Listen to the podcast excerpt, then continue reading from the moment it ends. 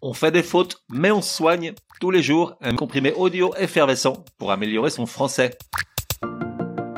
Oui, on le sait, depuis le C P, notre langue est terriblement compliquée.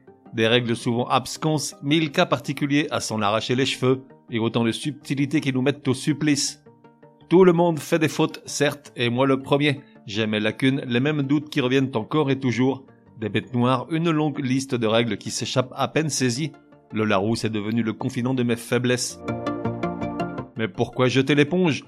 Au contraire, relevons le défi, car ce n'est pas irrémédiable.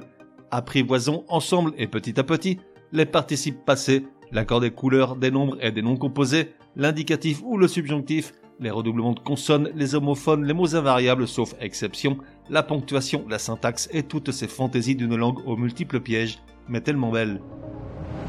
On fait des fautes, mais on s'soigne. Finissons-en avec les lettres de motivation qui démotivent et les messages enflammés qui refroidissent.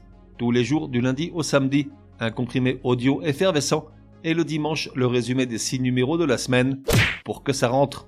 Et le tout, tant qu'à faire, dans la bonne humeur. On fait des fautes, mais on s'soigne, des règles simples et des astuces quand il y en a pour que les mots M O T S cessent d'être des mots M A U X.